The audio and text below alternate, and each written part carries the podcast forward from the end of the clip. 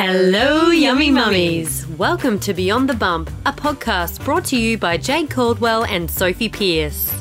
This podcast is targeted at mums, mums to be, and women in general. And gents, feel free to have a listen too. It's a place to have real discussions and ask real questions, no matter how hard, with honest and authentic people. The aim is to have you feeling lighter, more supported, and more understood after every listen. Now, we can't promise that it will always be kept PG, so please be mindful around little ears. Here we go.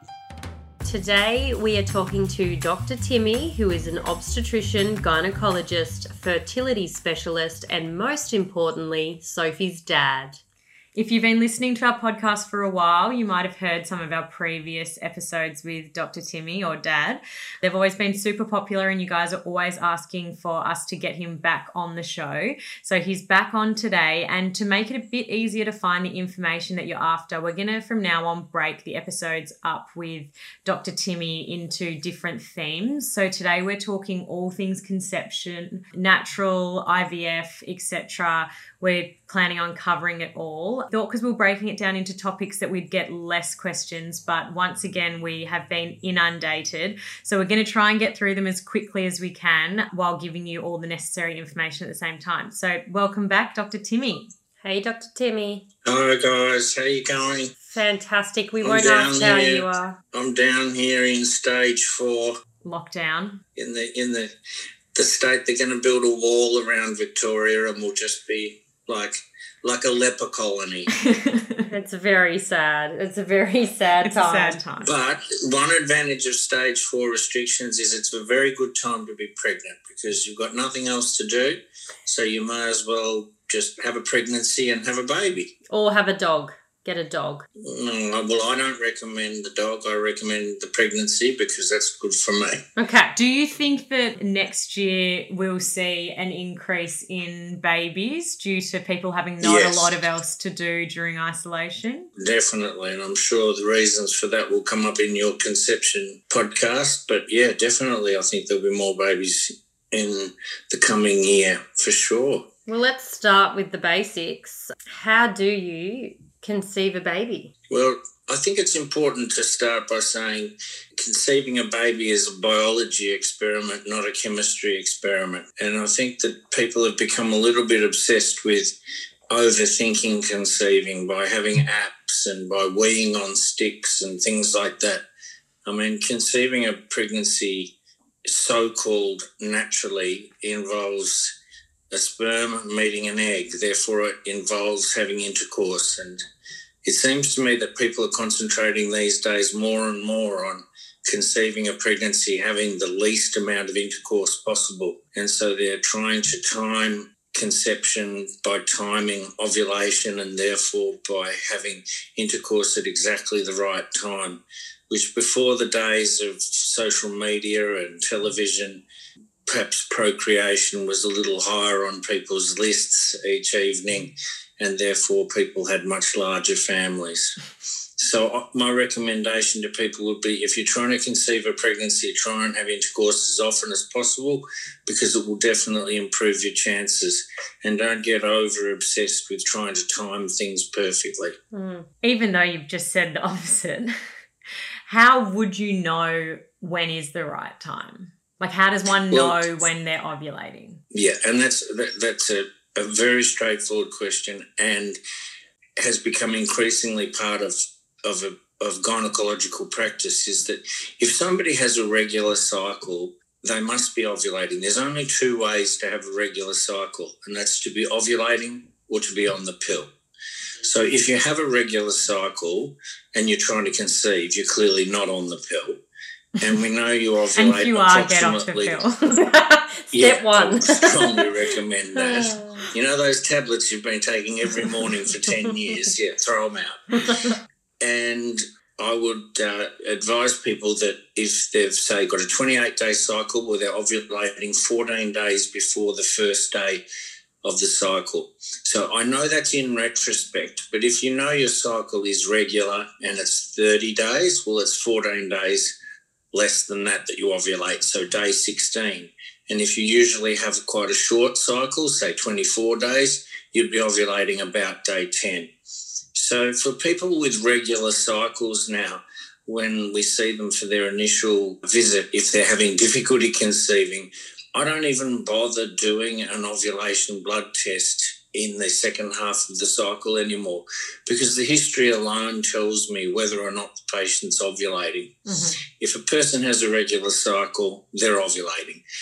Therefore, for a 28 day cycle, I'd recommend that they have intercourse at least every second day from at least day 10 and then probably through to about day 18 just in case it happens that that particular cycle would have been slightly shorter or slightly longer. And if you look at the lifespan in of fact, an egg I'm wearing and the Body right lifespan now. of a sperm, Sophie's if you have seen it. intercourse at least every second day, Absolutely. then the, the, those two charts should overlap where live sperm will meet live egg. Every day is better, but it's not necessary for it to be any more frequent than that. And more than two days could create a little window where the two didn't meet. Right. And if you were to be having it, say, multiple times a day, does that impact the sperm? No, no. It's a common misconception, and uh, uh, no pun intended, that you should save up for conceiving um, and therefore use LH surge detection strips or mucus changes or temperature charts or some other way of tracking ovulation. And you, you know, in the 21st century, I guess that would be an app because then you'll get the most quality sperm at the time that you're trying to conceive the pregnancy. And a lot of that is based on the fact that a male has to abstain if he's doing a semen analysis for four days prior to the analysis. Well, that's got nothing to do with making the semen analysis better quality. It's simply so that it standardizes the test, so that when a man goes along and does a semen analysis, it can be compared to every other semen analysis because every other semen analysis was done with sustaining, abstaining for four days. But in actual biology, in actual conceiving, having intercourse more frequently produces better quality sperm and fresher sperm and sperm that hasn't been sitting in all that tubing of the testes and vas deferens for as long, and therefore you would in fact produce better quality sperm. But more than once a day, you, you, you're welcome, but it won't make any difference to the fertility. Yeah. And I think just to make it clear, because I think a lot of women get embarrassed to ask questions about their cycle because they just assume they should know about them because they've had cycles every month for so long. But just to make it clear, so when you're talking about a 28 day cycle, day one is the day you get your period. And then every other day is until you start your period the next time just to make that clear Yeah. for everyone. So if you have a 28 day cycle, it's not about when your period stops, it's about when your period starts. and that's the start of your cycle. Your So period. Your period is the start of your cycle, and then if you if you ovulate on day 14, it's two exactly two weeks from when your period started. Correct. Yeah. Because I think some people get confused about when it starts versus when it stops. When it stops is so different Mm. for so many women. Well, I always thought that it was like the end of my cycle was my period because it was all coming out, but it's it's not. It's Yeah, the the start, start. of your cycle. Yeah, yeah. yeah. Day one, we would usually say, is the first day that you had to wear protection when you went to bed that night. Mm. Because a lot of women will get a little bit of spotting in the lead up to their period, but it's not their actual period yet. And then when they have actual menstrual flow, we would call that day one. and Oh. day two's when you don't want to leave the house. You've got your bog catchers on. And and I would also say that in most situations, in fact, getting that day exactly right is not important. For example, with using Clomid, I may say to people take Clomid day two for five days, so day two to six, but other doctors would say take Clomid from day four.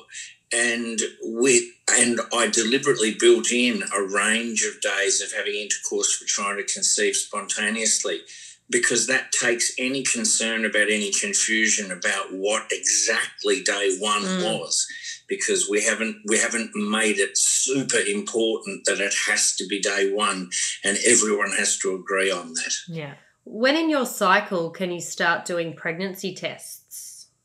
Uh, a pregnancy test, just a simple chemist shop urinary pregnancy test, will be positive before you miss your period. So if you ovulate about day 14, and conception occurred about day 15. The pregnancy would reach the blastocyst stage about five days later, that, that being a fertilised egg, and have made its way into the uterine cavity and probably implanted about day seven. So a pregnancy test would in fact be positive before you missed the next period. So I would say on a standard 28 day cycle, if you were pregnant, you would get a positive pregnancy test about day 26. But it's important, you know, not to obsess with again this chemistry experiment idea where you're you're doing urine tests and all sorts of mucus tests and things like that. Just stay calm, have intercourse regularly, and then if your period is missed, then do a pregnancy test. It was actually interesting. It'll get expensive buying a lot of ovulation kits and a lot of um, beta HCG kits. Just use them the min- minimum number of times necessary. So, any recommendations of tests to do prior to conceiving? Yeah, well, look, um, it, it is certain if young women in in that age group where they're wishing to conceive would rarely be seeing a doctor. I mean, they might not they might not even have a doctor if they've been healthy and don't have any ongoing conditions. So it would be worth making an appointment with your GP to get a few things up to date. I mean, first of all, you'd make sure your pap smears are up to date. And with the new pap smear CST test, that's only five yearly. So if you do get the pap smear, no matter how long it takes you to get pregnant, you, you'll still have an up to date smear. You would GP would do some simple bloods like checking your blood group and your blood count and your immunity to particularly to rubella and, var- and varicella or chickenpox. The reason why we would particularly do them is because they are vaccinatable. So if you do a blood test on them and, and you're not immune, something can be done about it. You would also these days consider having what's called a genetic screen. It's very popular these days, and indeed, as obstetricians and gynecologists, we're obliged to offer people either considering pregnancy or about to go under IVF treatment or in very early pregnancy to uh, have a genetic screen which is looking for, most importantly, cystic fibrosis, but also Fragile X and spinal muscular atrophy. And that's because cystic fibrosis is the most common genetic recessive condition in the community and indeed, one in every 25 women will carry that gene. Therefore, one in every 2,500 babies are born with cystic fibrosis. And don't panic if your test is positive because you then check the partner. And if the partner is negative, there's nothing to worry about because it's a recessive gene. You both have to have it. Wow. And if the partner was positive, well, then you know you have a one in four chance of a baby with cystic fibrosis. You might also, on seeing the GP, have a chat about other parts of your health. So, you know, your weight, your lifestyle, other medications you're taking, in particular, um, if you're on diabetes medication or epilepsy medication. The doctor may also check your thyroid function. It has become increasingly scrutinised people's thyroid function in pregnancy and just you know to make sure that in general any medical past history that you've got that might be relevant to a future pregnancy could be sorted out before you actually conceive. And then the doctor would also recommend that you commence either some folate or perhaps a pregnancy multivitamin prior to conceiving. Despite all this advice of course most patients see their doctor for the first time when they're already pregnant. Yeah. And that's fine. I mean, yeah. we understand that not everyone is so well prepared that they say, okay, right, now we're planning for a pregnancy. I'm going to go and have a doctor's visit. And in the overwhelming majority of cases, it's not a problem that their first visit to the doctor and the first time investigations are done is, in fact, during the pregnancy. It's funny that you say that about thyroid disease. When I was pregnant with Poppy, I thought that I had a goiter, which is this thing like when you're thyroid is large mm. and you can see it in your neck due to a condition. And he tested all my functions and it was normal. And it was just because I developed a fat neck. and he was looking at me going, Oh, I don't really see a goiter. And I, I was like, No, there's definitely one here. And I think he was thinking, No, you've just put on a fair bit of weight because you're pregnant.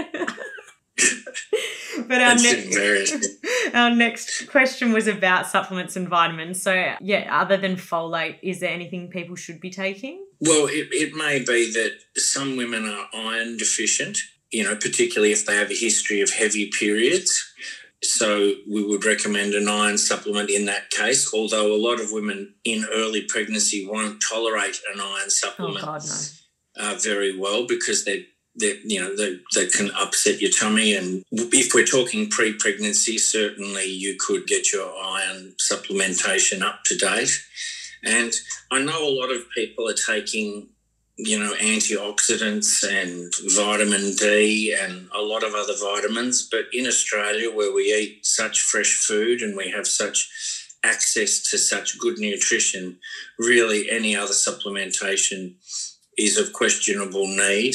And indeed, you could probably say in Australia in 2020, the need for folate supplementation wouldn't be that strong because the observations of the association between folate and spina bifida and other neural tube defects was made in England after the Second World War when people were eating a lot of preserved foods and very, very few fresh fruit and vegetables, and therefore they were genuinely folate deficient.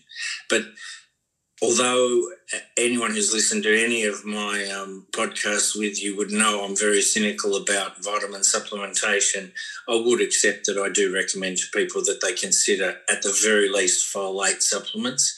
Most of the multivitamins would cost you over a dollar a day and are quite large tablets, which a lot of women struggle to swallow in early pregnancy. Whereas a folate tablet, I think you can get about 200 for $5. So if you just really want to take the folate supplement, which is the most important one, that's readily available, inexpensive, and a tiny tablet. Someone asked, can you tell us a bit about what CoQ10 is and if it improves your chance of conceiving? What is CoQ10? Yeah, that's an antioxidant, and that you know that is a very interesting Google if you'd like to look up antioxidants because the concept of antioxidants is that they are involved in the removal of free radicals which is said to, the free radicals are said to be detrimental to DNA, when in fact more recent research has shown that the widespread use of antioxidant treatment is associated with some increases in some serious illnesses, including some cancers. So I, I think at the very least, the jury is out on the use of antioxidants. And at the very worst, I would recommend that you don't use them. And it's certainly not something I recommend to my patients. However, I do find that a lot of my patients are already on them. And if you're trying to conceive, should you stop drinking completely and stop eating soft cheeses and salamis and other meats? No, cer- certainly not the dietary things you just said. You know, obviously we've we've covered listeria in a previous episode, but you know that's an extremely uncommon condition, and and certainly any concern about avoiding listeria so-called risk factors could wait until you actually are pregnant. Mm-hmm. And then with regard to drinking, it is true to say that, you know, when I was a medical and obstetrics and gynecological resident and registrar, the recommendation in Australia was that you could have up to two standard drinks a day in pregnancy. And of course, we know that culturally, in other countries of the world, a glass of wine with dinner is just considered a completely normal standard thing. But unfortunately, it was found in Australia that a lot of people were saving their two standard drinks a day for 14 on a Friday.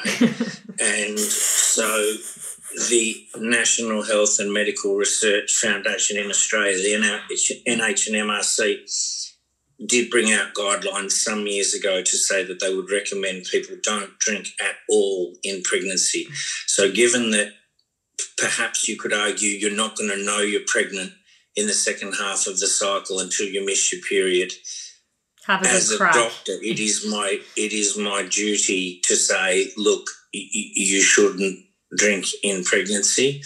Although, you know, I think Sam and Sophie and Sophie's younger brother are all good examples of well pickled fetuses that managed to turn out pretty good. Mum and Dad went to Tuscany when Mum was pregnant with Ned, my younger brother, and he's Alright. fine. So Yeah. there you go. I doubt she had 14. I can't imagine Mum being able to stand No, up after no. 14. She's a pretty cheap shout. But Yeah.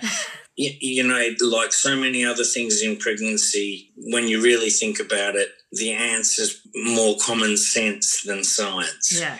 But, um, you know, people these days in their lifestyles, it's not uncommon for women to be doing a lot of things that in retrospect they might be concerned about in early pregnancy. You know, they might be partying quite hard and binge drinking in particular, or taking recreational drugs, or or having you know one of the common ones I have is you know women who come in for their first visit and they've had Botox in the time that they were pregnant. So there's a lot of things that if you were planning to conceive and you were trying to conceive, that you might give consideration to in your lifestyle just in case you are pregnant.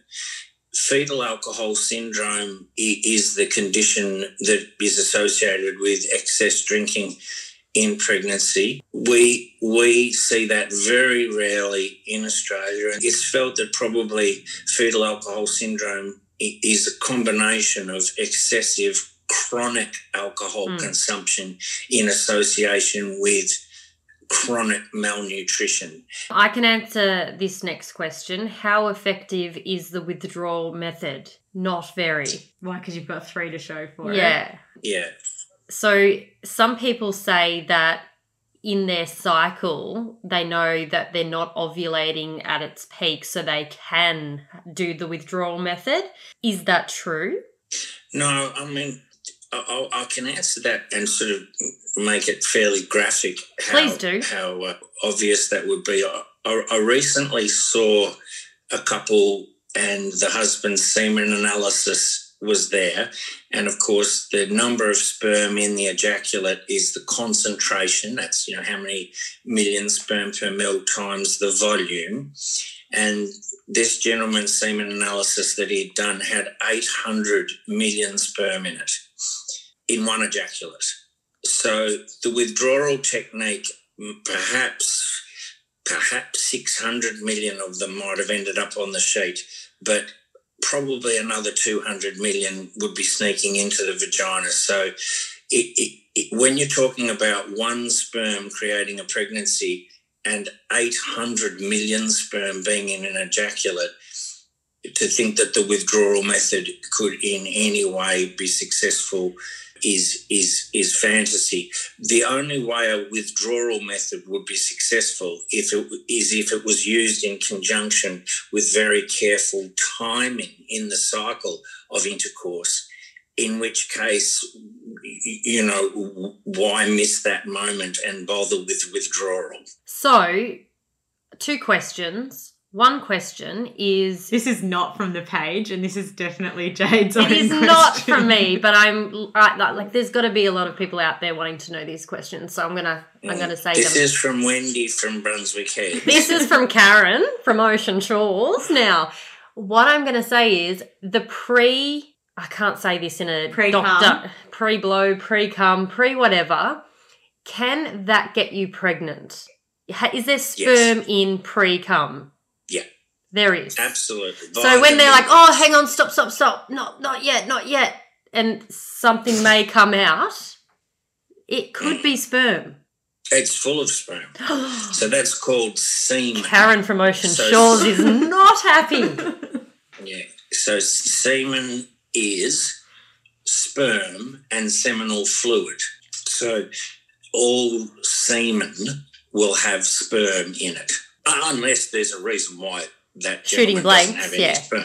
So the second question was, oh Is god, it related to a vasectomy? no, shut up, Sophie. because I think this is we're, we're, we're straying away from conception onto contraception. yes, I know. No, I know, I know. No, the reason the person asked the question is Karen. she, Karen, is she is, no, this is legitimately not Jade or I. That's Karen. The person who sent in the question asked how effective it was, and they said that they didn't mind if they were to accidentally get pregnant. So, should she just be mm. taking folate now to be safe? Absolutely. Karen remembered her second question. Yeah, Kaz. and it was if you were going to do the withdrawal or not do the withdrawal, is it best in your cycle to not get pregnant around your period? Well, you can't get pregnant Absolutely, while you yeah. have your period. Yeah, so like a day or two It's a- before well, is it I mean- low risk chance? If you had a seven day period and also had a very short cycle, you may be ovulating towards the end of your period. Your period doesn't have to have ended for you to ovulate. So just best So not if to. a woman, say, had a 21 day cycle, she's ovulating on day seven. And that means that if she does have a long period, then she may overlap menstruation with ovulation because, you know, the ovaries have no idea what's going on in the uterus.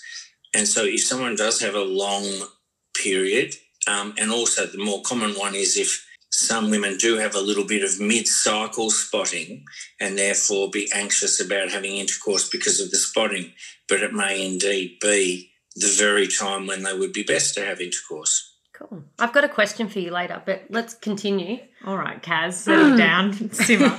Are there any? I'm guessing the answer is going to be no because you did just say there could be up to 800 million sperm. But are there any positions that can help you get pregnant? Mm. No. Oh. I I mean, it- it is very interesting having been in doing my job for so many years. In where? Sorry, what? Yeah, I've been in my room seeing patients. Um, the number of people who actually don't have what you would refer to as penetrative intercourse. So people come to my practice saying that they're experiencing a delay in getting pregnant, when in fact, to put it bluntly, the penis has has not ever been inside the vagina. Sorry, So, what? where, In so where's the- it been? In the mouth? it- so I, don't- I don't I don't want to sound cruel or like I'm trivializing anything, but it is very important to remember that some people do have types of sexual dysfunction which make conceiving, if not difficult, impossible, and therefore.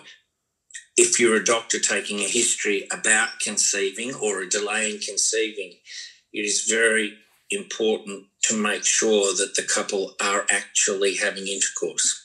I'm confused. And I think that's self explanatory. We don't not. need to go into the actual. It doesn't make sense. Are you telling me and everyone that some people aren't putting the penis inside the vagina? It's not because they don't know that that's where it's meant to go. It's just there's something in in the two of them that means that they can't. Like maybe Usually, like, like- vaginismus, where it's too painful for the for the Oh, okay, okay, in a okay, couple, okay. or where male has an ejaculatory problem. Or, Yeah, yeah, yeah, or right. It doesn't. He's not meaning problem. like they do it in the ear and think. Yeah, that's, that's what how I thought you meant. child. Yeah. okay, that's okay. yeah. Moving on. Wait. So, and is going to the bathroom straight after sex is that gonna like wipe away sperm that could have No, conceived, or no that, or the fastest swimmer's already well gone? Yeah. Well, I must say that when we do artificial insemination, where we've actually inseminated the sperm right into the uterine cavity, we do get the patient to lie down for about 10 minutes afterwards just to, you know, make sure that it doesn't come out. Hmm. But so I, I, I, it's best not to rush to the bathroom, but if hmm. you do need to go, for goodness sake, go. Yeah. How long is the optimal time to be off contraception before you start to try to conceive? Yeah. Well, it may depend what contraception that was. So if if a couple were using condoms for contraception, they will know exactly what the menstrual cycle is like. And even if someone had something like a Mirena IUD or an Implanon, they may still be having a cycle in the background that they know they're having a 28 day cycle. But for people who are taking the pill, they may stop the pill and immediately have a regular 28 day cycle and indeed conceive in the very first cycle after they stop the pill. And other women may experience an irregular menstrual cycle after stopping the pill. And almost always that's because they would have had an irregular cycle but they were taking the pill and that was giving them a regular cycle. Mm. It's not because the pill gave them an irregular cycle. And therefore, don't stop contraception and start trying to get pregnant until you're comfortable that if it happens, you're happy that it's happened. And so, if you remove, say, an Implanon or a Mirena, it does is its effect gone as soon as you remove it? Absolutely. It, it, uh, and the great comparison there is the, the mini pill, which is the pill that a lot of women are prescribed when they're breastfeeding. That's a progesterone only pill. That's the pill you have to take at the same time every day, not just every day. And that's because its its effect is so fleeting. Well, therefore, you can imagine that if you have an Implanon removed or a Mirena removed, the hormone is removed immediately. Therefore, its effect is removed immediately. Oh, wow. Okay. And how long should you wait before seeing a doctor if you can't conceive? This is one of the commonest questions I have to answer in, in forums on fertility. Not that I've been slutting myself about oh, away from little... beyond the bump with other. with other use me. Timmy, yeah, Dr. Timmy, the little slut. I have been heard on the Monash IVF website. I'm sorry about. Oh, and he's plugging um, things now. How are you? Yeah, yeah.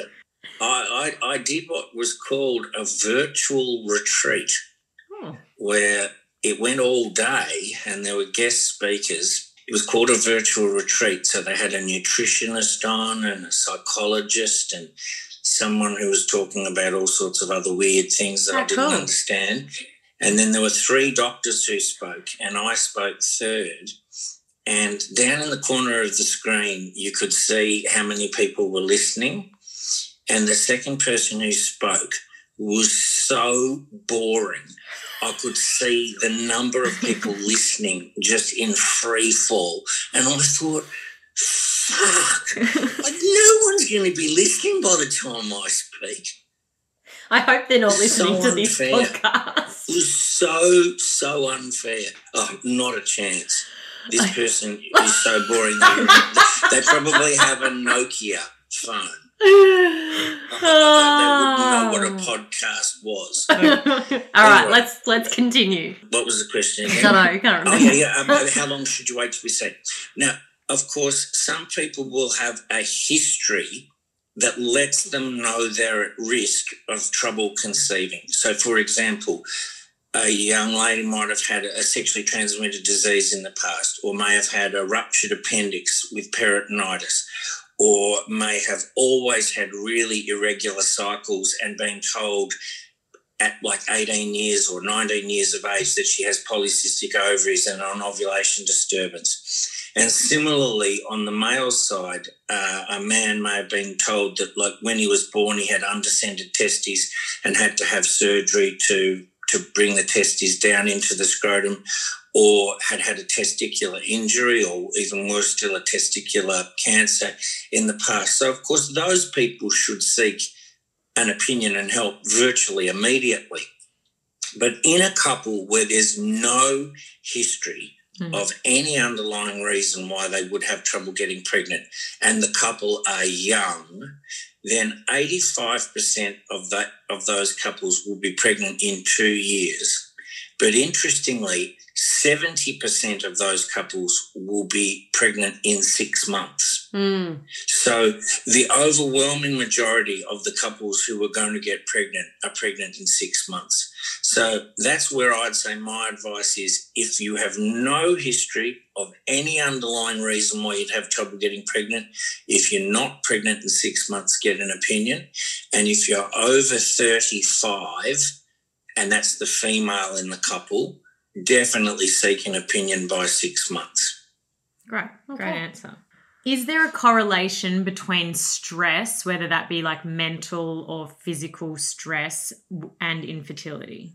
Another commonly asked questions about stress, and I get asked about stress not only with regard to conception, with regard to stress in pregnancy.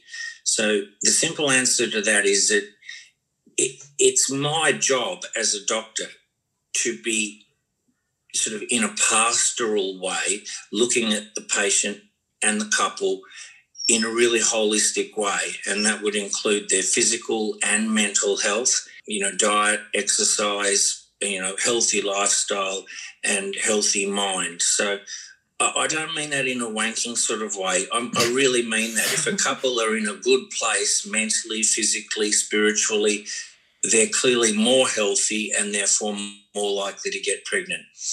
But one thing that's equally important is to take the pressure off a couple that it's their fault they're not getting pregnant.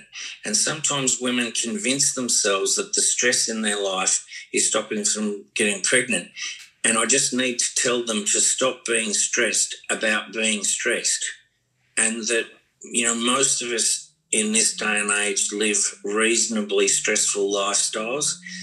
Certainly, Sophie, you wouldn't understand what I mean by that, but a lot of people live very stressful lifestyles and stressful work, and a lot of women now have very busy careers and long hours and are under stress, and they feel that's contributing.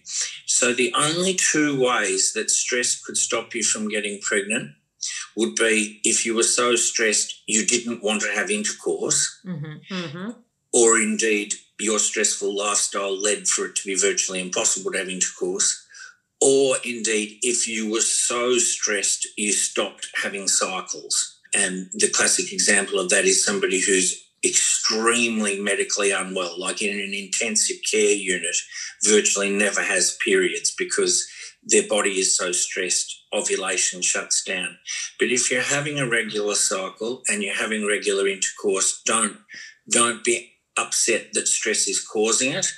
And I would often use the example that women do get pregnant during wars, they get pregnant in abusive relationships, they even get pregnant when they've been raped. So, even the most extreme stressful situations, you can still successfully conceive. Well, this flows quite nicely into the next question. Do you think high impact exercise interferes with fertility? No, not at all. Not at all. So, if if you are exercising regularly and you are exercising sensibly, I applaud that as part of my previous answer of your mental and physical well-being. Um, so, if people are exercising regularly, then whatever type of exercise they like to do, I'm happy for them to do. You don't shake eggs or embryos out of your uterus by high impact exercise or by reaching high body temperatures. So if you're fit and healthy and exercising, I I think that's fantastic. But if you're I guess athlete, it would just be um, similar to what you said before, like as long as you're still getting your period. Because right? athletes yeah. don't. Yeah. So where yeah where athletes stop getting their periods is if they develop an extremely low body fat index. So they're extremely thin to me with no body fat. So marathon runners and triathletes being classic examples of people that, you know, they, they may actually only be 40 something kilos and they stop menstruating. We mm. refer to that as hypothalamic amenorrhea or, or stopping having periods. And similarly, sadly, women who've had struggles with anorexia, where they have really low body weight, they will often stop having periods. And indeed, it, the, the stopping of having periods is indicative of their unhealthy weight, and the recommencement of their cycle is indicative of a return to a healthier weight. Mm. If someone's wanting to wanting to conceive, but they haven't got their period back from having their previous child, when should one start to get concerned that it hasn't returned? Yeah, well, the most important question there is if the person is still breastfeeding. Mm-hmm. Because if somebody is breastfeeding, that could suppress ovulation and therefore menstruation for as long as you're breastfeeding. It could be two years if, if you're still breastfeeding in two years. So I would say that if you have ceased breastfeeding and you are planning to conceive again and you haven't menstruated within three months, then if you seek help, you'll be able to be helped to bring on a period and then bring on your cycle again. And can the like because we had lots of people write in saying that they're still breastfeeding their child and they're ready to conceive again, but not wanting to wean. Are you? Is there any way that you can increase your fertility without weaning? If if you are still breastfeeding from your previous pregnancy and you're menstruating, there's that's fine. You, and what if you're not? And what if you're not menstruating? Is there anything? Uh, well, we can use ovulation treatment because it's not estrogen. You know, for example, if you give someone estrogen when they're breastfeeding, it does dry up their breast milk. For mm. example, starting them on the full strength pill. But it would require treatment to mm. get them ovulating if they wanted to get pregnant, like now. Mm. Otherwise, you might say, look, your period may well return soon, mm. but that's extremely unpredictable. And if mm. they're planning to breastfeed, particularly if it's a lot of breastfeeding. And remember, that same woman might have had a history of irregular or infrequent periods before she even conceived this pregnancy and child that she's breastfeeding. So she will more quickly return for help because she'll know I'm a person who does have problems mm. having a regular cycle. Yeah. And does it generally take a similar amount of time for people to conceive with subsequent subsequent pregnancies? Oh, not at all. Once somebody's had a pregnancy, they're, they're much more likely to conceive. And that's why you hear so many stories about people who've, who've had, for example, even an IVF pregnancy and then conceived another pregnancy spontaneously, mm. or indeed had two or even three IVF pregnancies and then conceive a spontaneous pregnancy. The only thing against you conceiving subsequent babies to however many you've had is that you're getting older. And as you get older, your fertility declines. So if you started your family at, say, 37 and then you're trying again at 39, it will be more difficult to conceive. But if you've had your first or first and second babies by the time you're 30, you would definitely be highly likely to conceive quickly if there's no underlying problems in a subsequent pregnancy. You've answered this before, but we had quite a few people send this in, so oh. we figured they didn't hear your answer the other time. But there's for the still, people in the back, for the people in the back, there's a lot of people that still want to know if you can sway the gender when conceiving. Dun, dun, dun, Absolutely not. And look, that, that's a the great segue into the answer of that is my friend with 800 million sperm in his ejaculate. You know, like we've got all got friends like half, that. You know, half the population of China in his ejaculate. And the answer to that is of those 800 sperm, 400 would have an X and 400 would have a Y chromosome. And to think that when you're dealing with hundreds of millions of sperm, or even in a lesser case scenario, tens of millions of sperm, but we're still talking about millions, that there was some way of making an X sperm arrive before a Y sperm or vice versa is absolutely fanciful. So the- and of course, if, pe- if people are trying to conceive a boy or a girl and they're successful, they would be very likely to share with their friends that they were trying for a boy and they got a boy, for example. yeah. But if they were trying for a boy and they got a girl, I would consider it highly unlikely they'd say to their friends, I got a girl that I didn't want. oh, so the method of madness is that some people think that if you get a turkey baster with bicarb soda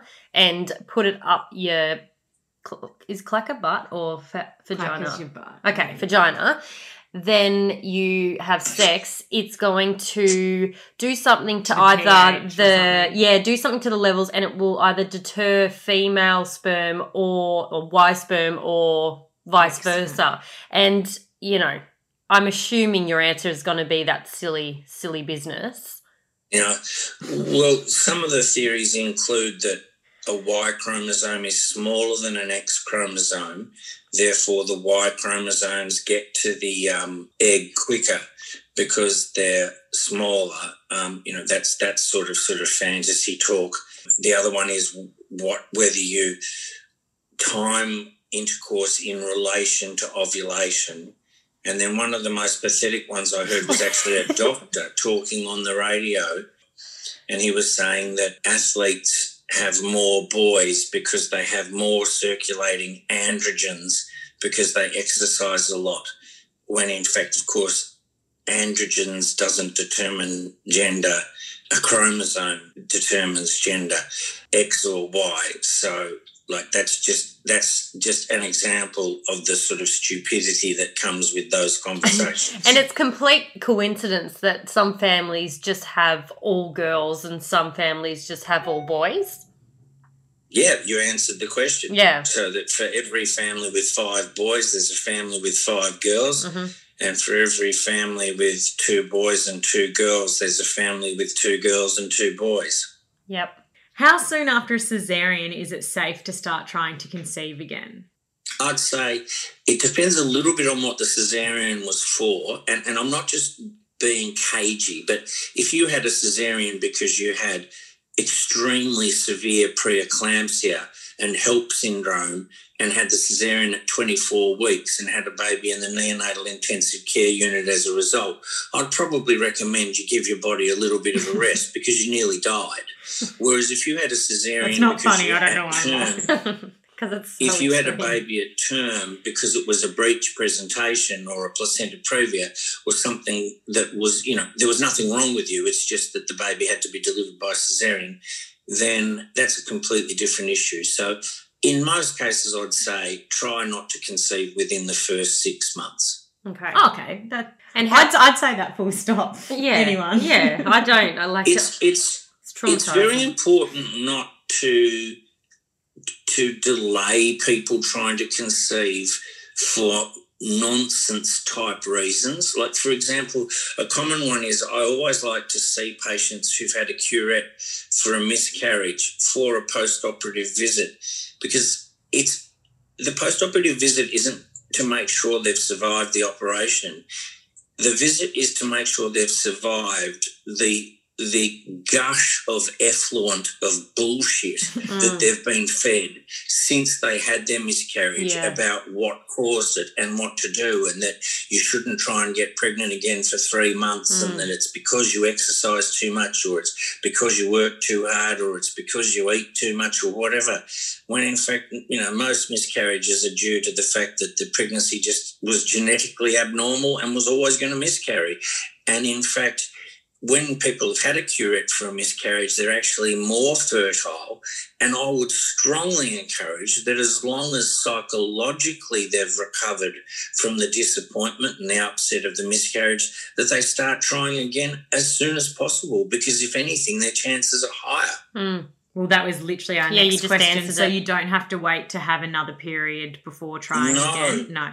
No, and and and you know, I would always say to a patient who has a curette, either for a miscarriage or as part of an investigation for fertility, like say somebody's had a laparoscopy and a curette for their fertility, to start trying again straight away because if anything, your chances are higher. And how long should you wait after having an ectopic pregnancy? Oh, not at all. I mean, I, well, some ectopic pregnancies are treated with a drug called methotrexate, which is like a like a cancer drug, but it's used in a number of other medical conditions. And if you've had methotrexate for your ectopic, you have to wait three months before you can try and conceive again. But if you'd have if you've had the surgical treatment of an ectopic pregnancy, you can start trying again straight away. And hopefully, the surgeon has told you that the other fallopian tube appeared normal, and therefore, you know, you can try again. If you were told that the other fallopian tube's badly damaged, well, then you're going to have to seek fertility treatment. But if you've had an ectopic pregnancy and then been told the other tube was normal, indeed the follow up science to that shows that women have very good conception rates and quite low recurrent ectopic rates. Good. Hmm. You've sort of brushed on this when you talked about Clomid earlier, but tips on conceiving in a woman with PCOS and also tips if she's already got uh, within normal range BMI. What's PCOS as well? Polycystic ovarian Yeah, so- syndrome. Polycystic ovarian syndrome, it's extremely important to separate that from polycystic ovaries. So, Hmm. I've already mentioned on your podcast, I, I had the in, incredible honour of meeting Professor Farquhar, and she scanned thousands of women in the reproductive age group and showed that one in five women have polycystic ovaries on ultrasound, but only approximately one in five of them has anything to suggest they've got polycystic ovaries, like an irregular period being the commonest one. Mhm. And even less than that have true polycystic ovarian syndrome. So by saying someone has PCO, that's just one in five women. And indeed, according to the newer criteria of polycystic ovaries on ultrasound, it's actually more like one in four have polycystic ovaries. And most of those women will go on to conceive successfully without any problems at all. Polycystic ovarian syndrome suggests other features that are due to having excess androgens or male hormones. And without trying to make these poor people sound unattractive, it, it often involves excess weight, excess hair, acne, and other troublesome symptoms which patients find very distressing. And those patients will often conceive if they are able to achieve a healthy weight. If a doctor says to you, you've got polycystic ovaries, and you do go on the internet, please don't assume you have polycystic ovarian syndrome and all the things that come with that. And even if you're not having regular periods and you have polycystic ovaries, that doesn't necessarily mean it's polycystic ovarian syndrome, which has some very characteristic features and only, you know, think you've got that if you've been told by someone who knows what they're talking about that you've got it. But anyway, if you have polycystic ovaries, which is the commonest cause of an irregular, prolonged cycle, the treatment is either Clomid, which is clomiphene, or letrozole, and they're two drugs that help to regulate your cycle by helping you ovulate. And there's two ways that that helps you conceive. Number one, you obviously can't conceive unless you ovulate. And number two, if those drugs help you to have a regular cycle, not only are you ovulating, but you will know when to have intercourse to maximize your chances. Because if you're having cycles that are 60 or 80 days long, it's going to be impossible to know, well, when should I be having intercourse? But if the, you were to take those medications, and have a 28 day cycle or a 30 day cycle, it's going to be a lot easier to conceive. And what if it doesn't, like, say you do it, the Clomid for, you know, six months and nothing happens? What do you do then? Well, every cycle that you take Clomid, you should have a blood test to see if you ovulated. And that is the time that I do a blood test in the second half of the cycle. So it is important to differentiate between someone who's been on Clomid for six months and not got pregnant despite the fact that they ovulated all six months. And differentiate that from someone who was on Clomid for six months and never ovulated. But certainly, if you, the, there's only really two fertility treatments there's ovulation treatment, which Clomid is one of, and there's IVF. So if you fail to conceive using ovulation treatment, IVF is usually your next step. And how is IVF going in relation to the COVID pandemic? Are people able to do this at the moment in Australia and around the world, or is it become, you know, Yeah. paused? Well, I can only speak for Australia, Mhm. um, and in my case, I'm in the worst state of Australia for the disease, which is Victoria. Back in March, April, um, when there were se- severe um, elective surgical restrictions, we did have to stop IVF for one month. Uh, there was quite a lot of pushback about that, and it was felt that it was unfair on women because even though it's elective surgery, there is a significant time Mm. constraint on fertility, and women felt that that wasn't fair. So even though we've now um, in August returned to the surgical restrictions and the restrictions on elective surgery, IVF is still continuing. And I, I did IVF this morning and yesterday, and IVF is still continuing. Great. That's a, that's a the ground is moving under our feet at all times, and and I don't know, but at the moment, not only do I know it's still going, but it is also considered a priority. Great. Can you, because I think that IVF is kind of getting more and more common and like I guess I think I think it kind of used to have like a bit of a stigma and I feel like that's improving. But I also feel that a lot of people don't actually understand what IVF is. Can you tell us Yep, just you know, it's very complex, but a basic outline of what IVF is? Well, actually, explaining IVF is quite simple, and I hope I don't make a liar of myself with my subsequent explanation. But it's important to say 4% of babies born in Australia at the moment are conceived using IVF. And that's often brought down to a simple um, one child in every classroom type analogy. But IVF goes back to that simple statement I made in my first podcast that to get pregnant, you need eggs, sperm, and plumbing. In a natural cycle, a woman produces and ovulates one mature egg. And indeed, Louise Brown, the first IVF baby in the world, who's now 43, came from that one egg that her mum ovulated, that doctors were able to collect and then fertilise in the test tube and then put back the embryo into her mother's uterus. Now we're lucky enough to have medications that we're able to give people that stimulate their ovaries to produce multiple mature eggs. So this is a simple outline of an IVF cycle. Um, on the second day of your period, you start some injections, and those injections contain appropriately named follicle stimulating hormone. After about eight days of injections, you have an ultrasound to look at how the follicles are growing.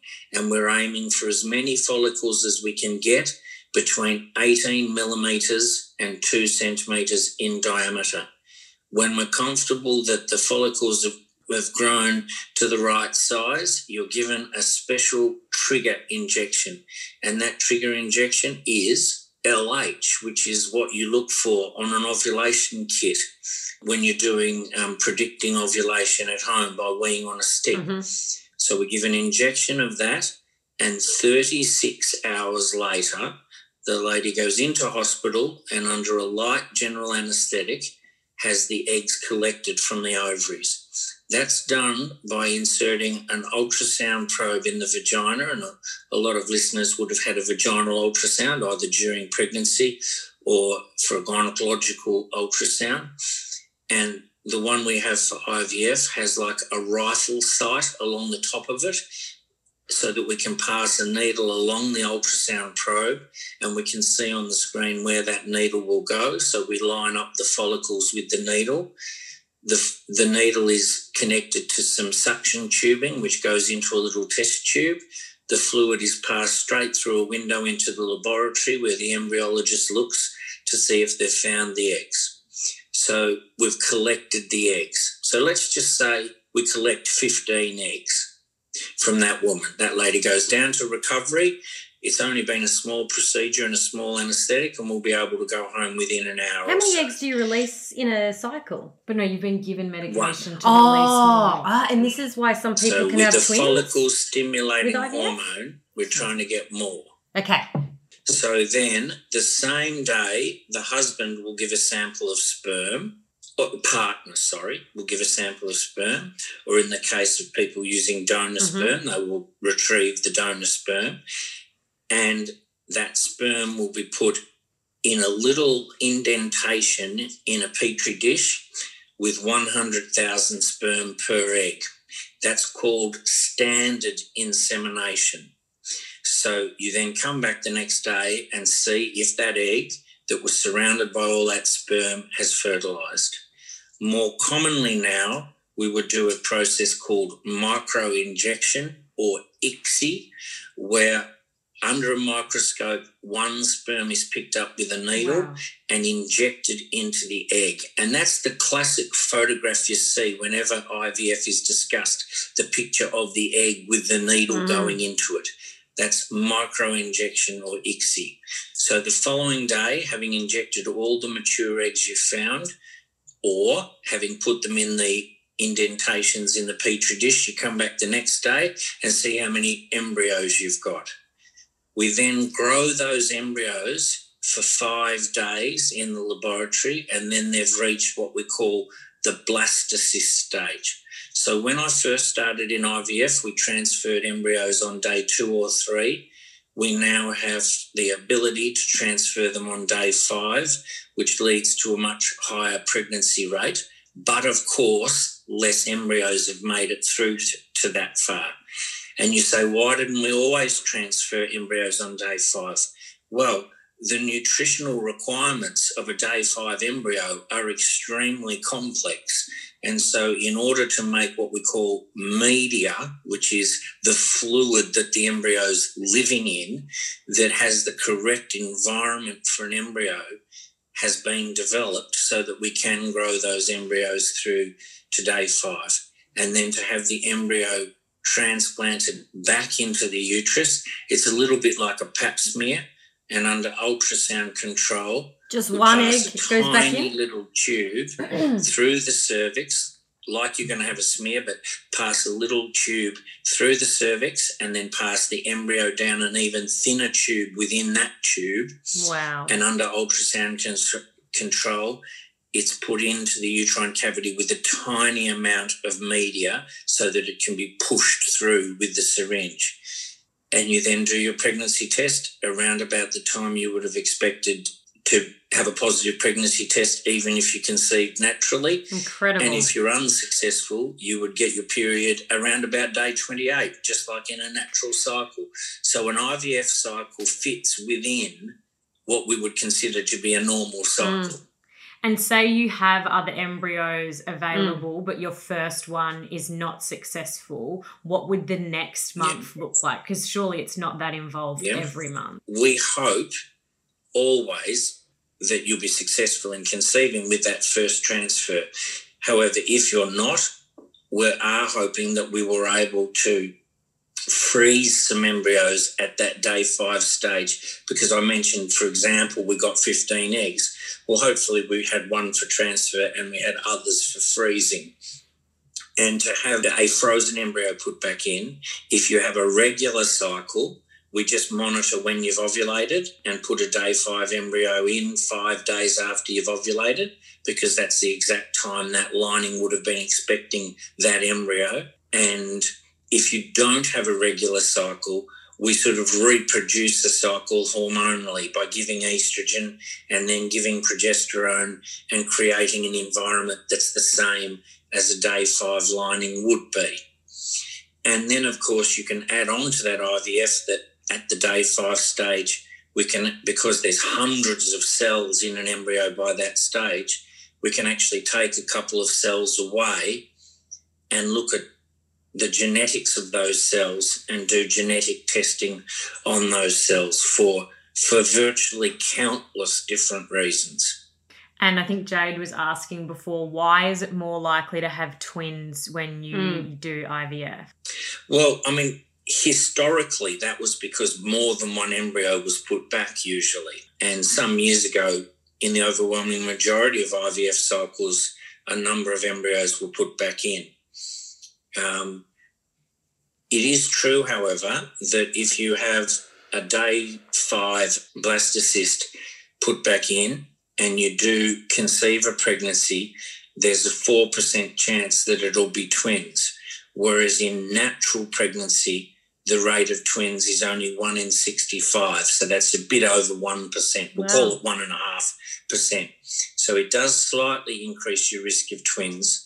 But twins due to IVF treatment there was a lot of pushback against IVF because of the extreme expense in caring for premature babies in neonatal intensive care and the feeling that IVF had been irresponsible by creating so many multiple pregnancies.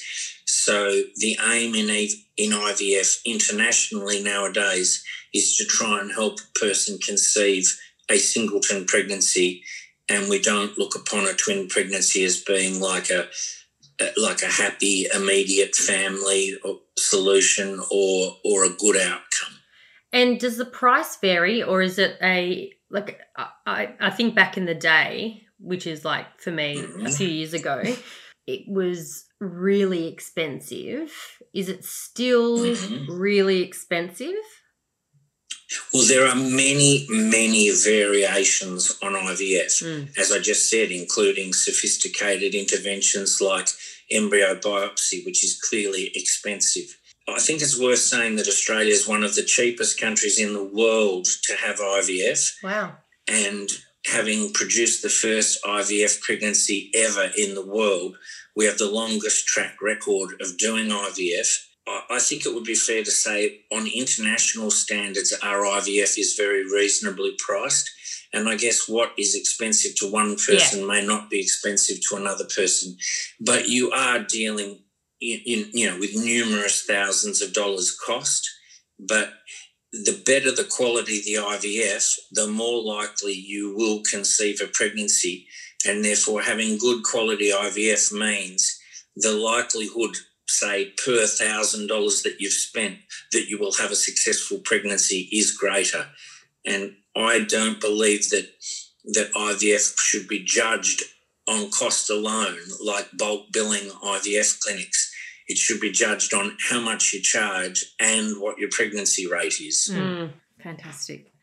Any tips on women wanting to conceive who have endometriosis? Yeah, well, we, we do find endometriosis in the investigation of women trying to conceive and having a delay in conceiving, and it can be of, of very mixed severity from just a couple of spots of endometriosis to complete obliteration of the pelvis where you know there's terrible extent of endometriosis.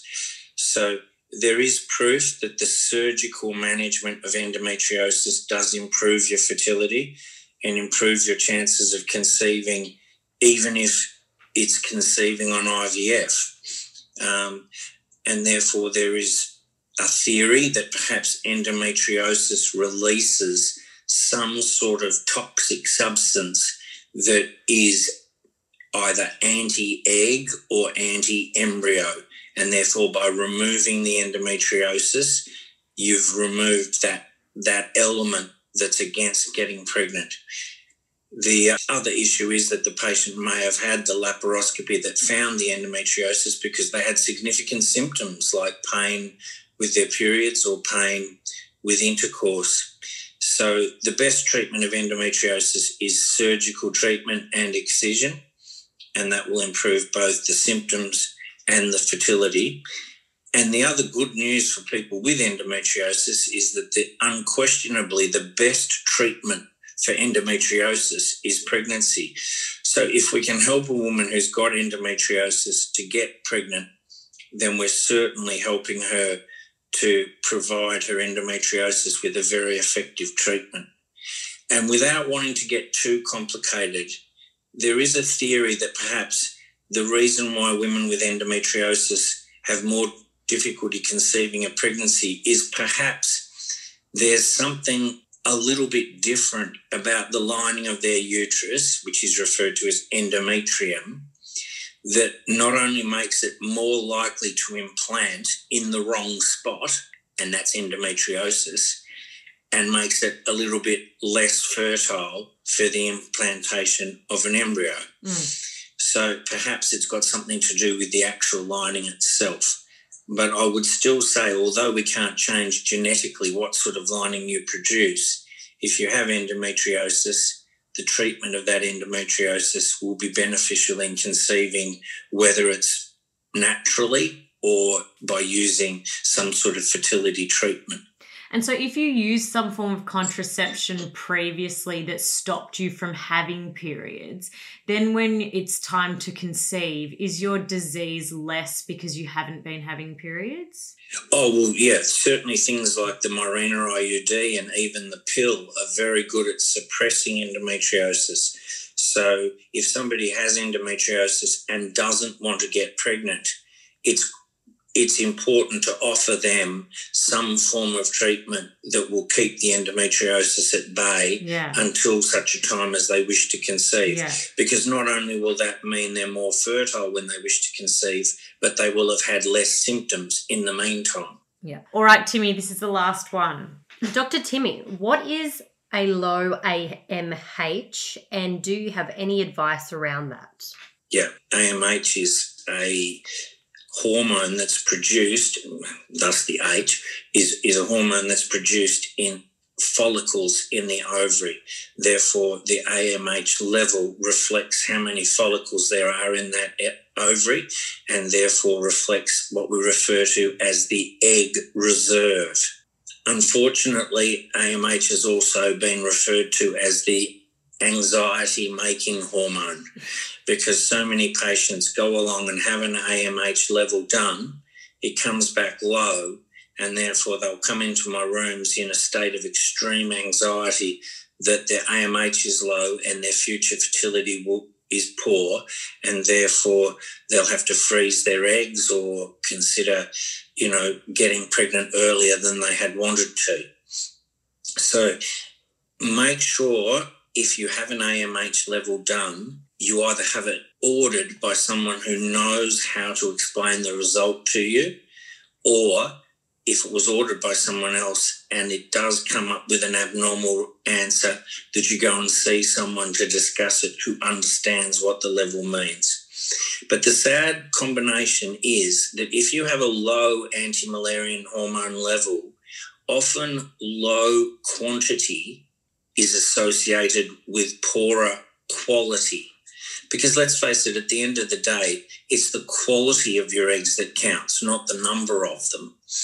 And so that if a 34 year old has a very low AMH level, it may be that not only do they have a, a lower egg reserve, but when they then try and conceive, their eggs aren't as good a quality and therefore they're behaving more like a patient of the age that would fit with their anti Müllerian hormone level. So, AMH does cause a lot of anxiety, and I would strongly recommend that you have it accurately explained to you if your AMH is low. Now, remember, everyone's born with a certain number of eggs. Indeed, you have the most eggs when you're about a 20 week fetus, and you're born with less than half of those eggs you had back when you were a fetus. Where'd they go? Um, and then they just die off. Oh. Um, and then all eggs have a built in lifespan. Thus, even being on the pill or being pregnant and not ovulating doesn't mean your egg reserve still goes down. So a woman could quite literally go on the pill from the day of her first ever period in her life until she was 50 and therefore, strictly speaking, should never have used a single egg in her ovaries because she's never ovulated, and yet she'd still have her menopause at the same time because those eggs are just have a built-in lifespan. And so if you're you have a poor egg reserve, it doesn't necessarily mean that they're poor quality, and you may well be able to be helped to get pregnant. And a great way of, of, of explaining that would be to say if a 30 year old had one of their ovaries removed due to, say, a, a cyst on the ovary or a torsion of the ovary or another problem with the ovary, her AMH level would obviously drop by half mm. in one day because half her eggs were removed. But that did nothing to the quality of the eggs that were remaining and did nothing to, to the fertility of the eggs that were remaining. So, my advice is don't over interpret an AMH level. You've got to be careful to take it in the context of a lot of other things. Fantastic. Absolutely fantastic. I feel like from this episode, I am now a fully fledged ob and gyno. It was so simple. It's a shame you've learnt all this information now that you've decided to stop conceiving. I know, but maybe I can help others. I can be Dr. Timmy Jr. no? No, Timmy? Well, I've got some really good feedback.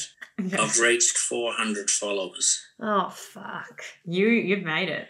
You're about to just. Because I seem to recall on the first episode I was hoping for 200. Or 300, I think. 300. Well, you I'm just up- wait I after was in this a one. competition. I was in a competition with a midwife from Cabrini who could get to 400 first, and I started 14 behind and just got just cruised there. You I'm, just I'm powered just through. I'm, I'm just strutting about with 403 followers at the moment. He was up here visiting at the time and he kept being like, tag me in your story, tag me in your story. I need more followers. So come on, let's let's get him to 500, guys. 500? Yeah. Come on.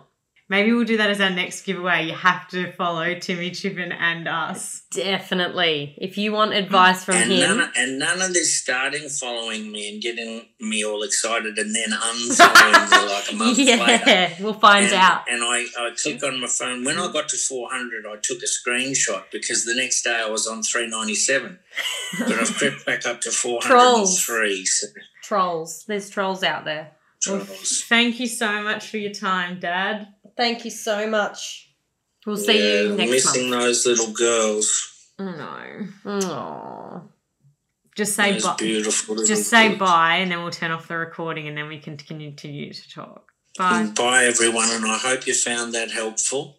And just try and keep things simple. Don't try and overanalyze things. Keep it simple and try to surround yourself with positive people. And if you see a doctor, try and walk away from that visit feeling more positive about your chances of getting pregnant and not more confused or more in despair. Great advice. Thanks, Timmy. Thanks for listening to this episode of Beyond the Bump. If you enjoyed it, please subscribe and give us a review. If you didn't, good on ya. You can also follow us on Instagram at beyondthebump.podcast to stay up to date on behind the scenes and future episodes. We'll see you next week. Bye bye.